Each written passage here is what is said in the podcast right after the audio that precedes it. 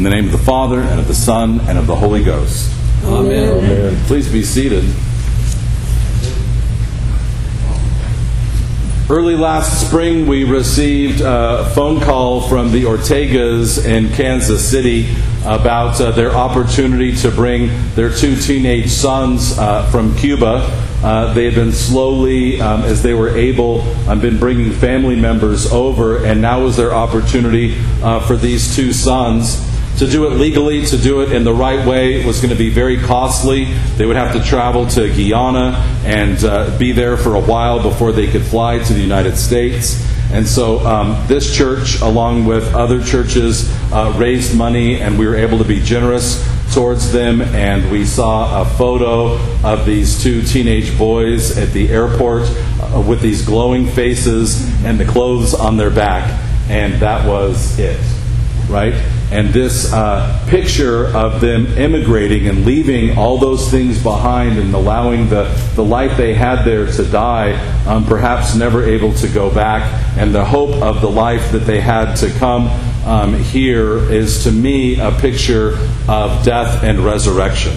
This is an, an allegory, an analogy of what it means to lose our life to give up our life here with the hope of a life to come and the sacrifices that that requires. There is a sacrifice required. There is a death required. And perhaps there's no better prophet for us to turn to for a picture of that sacrifice than the prophet Jeremiah.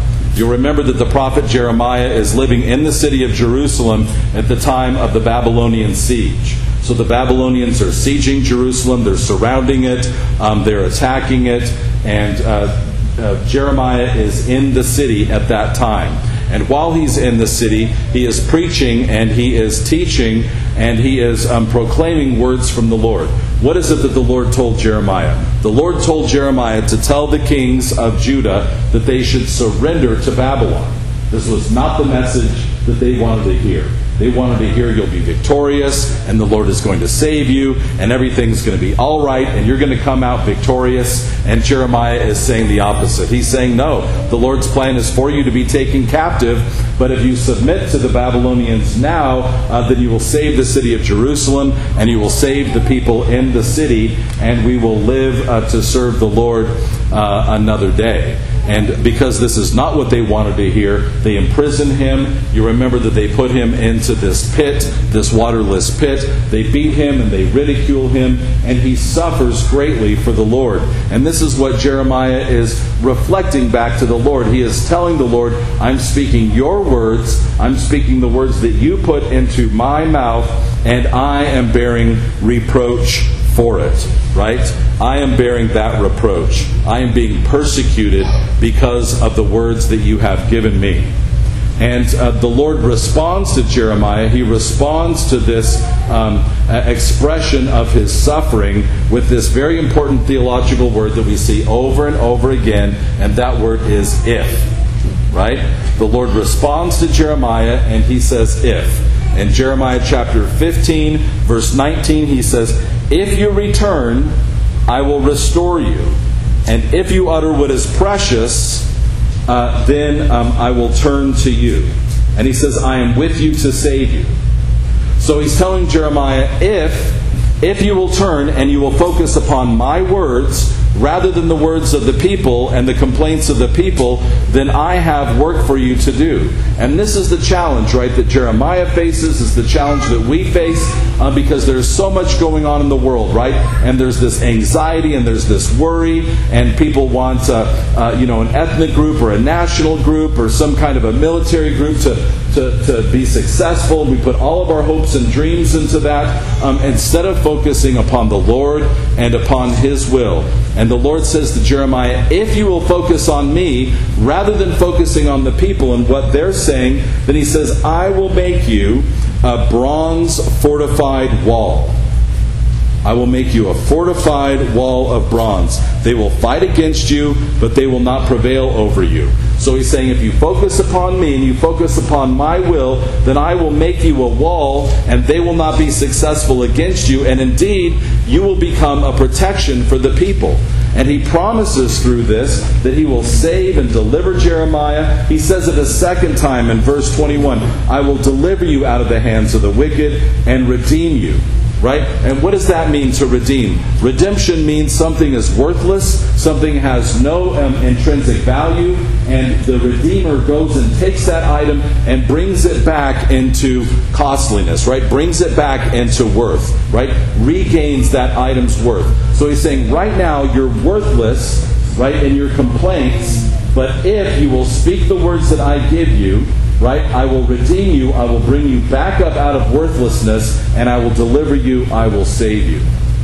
And the way that the Lord delivers and the way that the Lord redeems is through our Lord and Savior Jesus Christ. So the promise that the Lord made to Jeremiah is fulfilled in Jesus.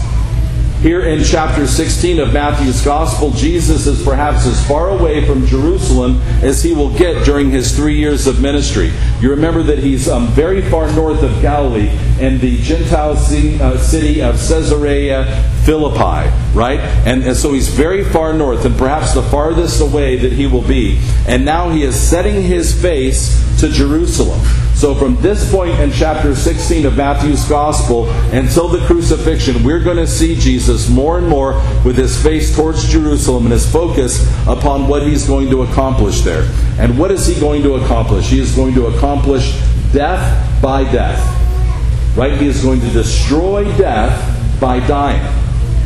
And this is what he tells uh, his disciples, and it's what Peter cannot understand right? You remember that Peter, just before this, in the same city, just before this passage, has declared Jesus to be God. He says, You are the Christ, the Son of the living God, right? And Jesus says, Upon this statement, I will build my church, right? Upon this confession, I will build my church. And now, just after that, Peter says, Die? You can't do that, right? That's not the plan. Peter has in mind a material means of salvation, right? He has in mind a material hope. He has in mind a transformation of the material world. He's hoping for a king to be put upon the throne of David in the city of David, and for their borders to be made secure, and for the Romans to be kicked out, and for right worship to be established in the temple, and for the, the reign of the Messiah to come, right?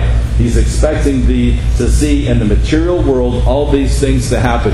And Jesus is saying something far greater than that is going to happen. I'm going to destroy death itself. I'm going to destroy death itself by dying. And this is the paradox of the Christian life. The paradox of the Christian life is that for us to have eternal life, we have to die to the life that we are living now. And he says, if, if anyone would come after me, in other words, if you want to participate in eternal life, if you want to participate in resurrection, if you want to participate in the kingdom of God, if, then you will deny yourself and take up your cross and follow me. So Jesus is saying that it's not for us simply to sit back and to receive this gift of eternal life, we don't just sit back and receive the gift of redemption, but he says we participate in it.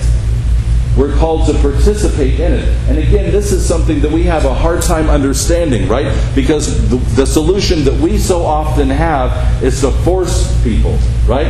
This is what we want to do. Our solution always is to force people to do what's right, right? Our desire is to go and just turn that switch in people's heads and say, let me just, um, you know, say the right thing and do the right thing to get you to, to do your homework or clean your room or to get a better job or to say the things you're supposed to say or whatever it is, right? To follow the Lord. And we want to, to somehow influence people. And the one, the one person that has the power to do that, God Himself, won't. Because He's a gentleman. And because He would allow us free choice to choose the life that we would want to live. And so He allows us to choose whatever path um, that our hearts would desire. And he says, If you desire me, if you desire eternal life, then you will live in sacrifice with me. You will lay down your life and take up your cross and follow me. and that path of turning away from selfishness turning away from the temptation of Adam and Eve, where they followed their passions. They said, Let me do what I want to do. Let me follow my desires. Let me follow my way of thinking. And instead allowing that to die and seeking the way of God, seeking the will of God, and turning to Him is the way of everlasting life. And to keep our focus upon the ways of God. One of the ways we do that is by living in the sign of the cross, right? We make the sign of the cross on the forehead in baptism. We make the cross over our bodies when we pray, when we say um, Father, Son, and Holy Spirit, when we say grace. Uh, we put crosses up in our home. St. John Chrysostom says this is our reminder when we put a cross in our homes and when we make a cross over our bodies that this is our focus. This is where our hearts and our minds are attending is upon giving up this life so that we may have new life in Him. And so, how do we do that? St. Paul, in his letter to the Romans, tells us about the way that our very minds and hearts have to be transformed so that we would desire, that we would want this new way of living. And he says our bodies, right, would become a living sacrifice. Here in Romans chapter 12 and verse 1, he says our bodies become a living sacrifice. What does he mean by that? So often when we think of sacrifice, we think of pagan sacrifice, right? There's an angry God who's going to be appeased when I kill this animal or this person, right? Their blood will sacrifice and appease this angry God, right? And that's the way that we think of sacrifice. But that isn't Hebrew sacrifice at all. It isn't the sacrifice of Israel. You remember in the, the, the Passover, the Lord is not angry at the Passover lamb, but its blood is shed and it's cleansing the body and the house, the home of those that belong to God. The blood is cleansing, and it is a sign of those that belong to God. So he's saying, let us become a living sacrifice. Let all of our heart and our mind show that we are devoted to God, that we are devoted to Christ, that we are in his household.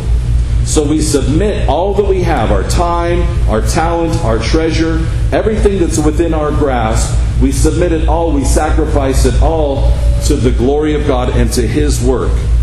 Right? And then we become transformed by the renewal of our mind that by testing we may discern what is the will of God. By testing.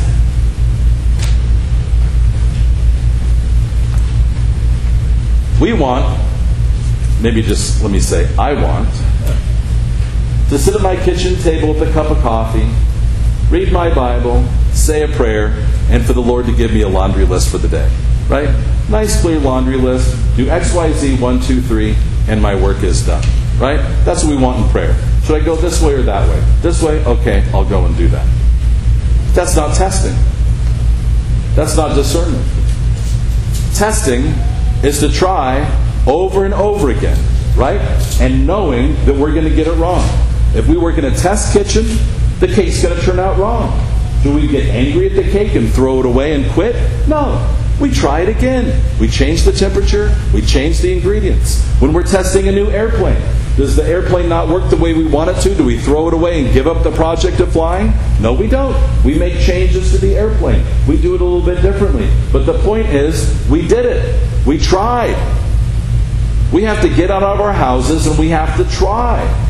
We have to Ask the Lord, what words should I speak? And we need to try to speak the words of God. We need to try to speak the words of faith, hope, and love to give encouragement to one another. We need to look for opportunities to proclaim His name. We need to look for opportunities to raise up other people, to visit the sick and the needy and the poor and those in prison, to give generously out of what the Lord has given us, right? To give time to the people that may need our time, to, to look for opportunities in our daily life and living, to, to be able to make a connection with somebody to share the love of the gospel, right? And we have to try it over and over again before we can figure out what the Lord wants us to do, right? It looks like filling out applications, it looks like trying homework, it looks like making phone calls, it looks like talking to people. There's stuff to do. We have to do it and try it to test it so that we can discern the will of God.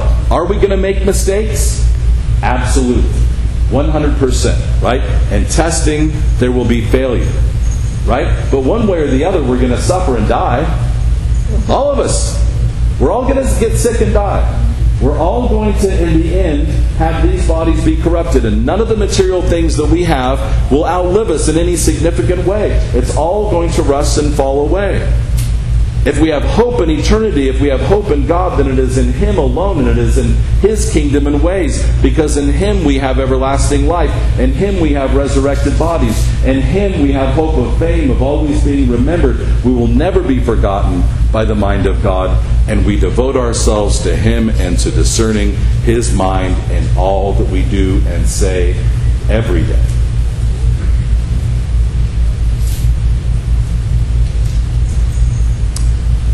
So then we got a phone call this week from Noyland Luis, and they were at the Las Vegas airport on a layover for two hours. It turns out that uh, Hayden, their oldest of these two boys that came just last April, had learned English, graduated from high school, gotten a part time job, and they were flying to San Diego to see him graduate from the Marine Corps boot camp. Wow. 18 months. If that doesn't give you hope that the American dream is alive, I don't know what will. Or the hope in new life, and the hope in change and resurrection, that those that are obedient to the Lord and hope for new things will receive blessings in those new things. And if you don't have a clear mind, a clear picture in your mind of what redemption and resurrection looks like, look at the picture of this young man when he first got to this country and the picture of him graduating from boot camp. That is redemption, that is transformation. Right? And that's what the Lord would do for all of us. He would redeem us, He would restore us, He would remake us. And for us to do that, we have to let what is old die and fall away as we focus upon Him. And when we're focused upon His will, when we're focused upon, as He says, what is precious, right, what is good, right, what is holy, what is acceptable, what is perfect, then we become a wall of fortified bronze. Our lives become a protection for those around us that are in need. Our words of hope and grace, our minds focused upon God, our lives devoted to Him and to His everlasting kingdom become a protection for our families and for our friends and for our neighbors and a reminder of the hope and the life that is to come. May we be transformed, may we be renewed, and may we be brought into His everlasting kingdom by the renewal of our minds and of our lives. Amen.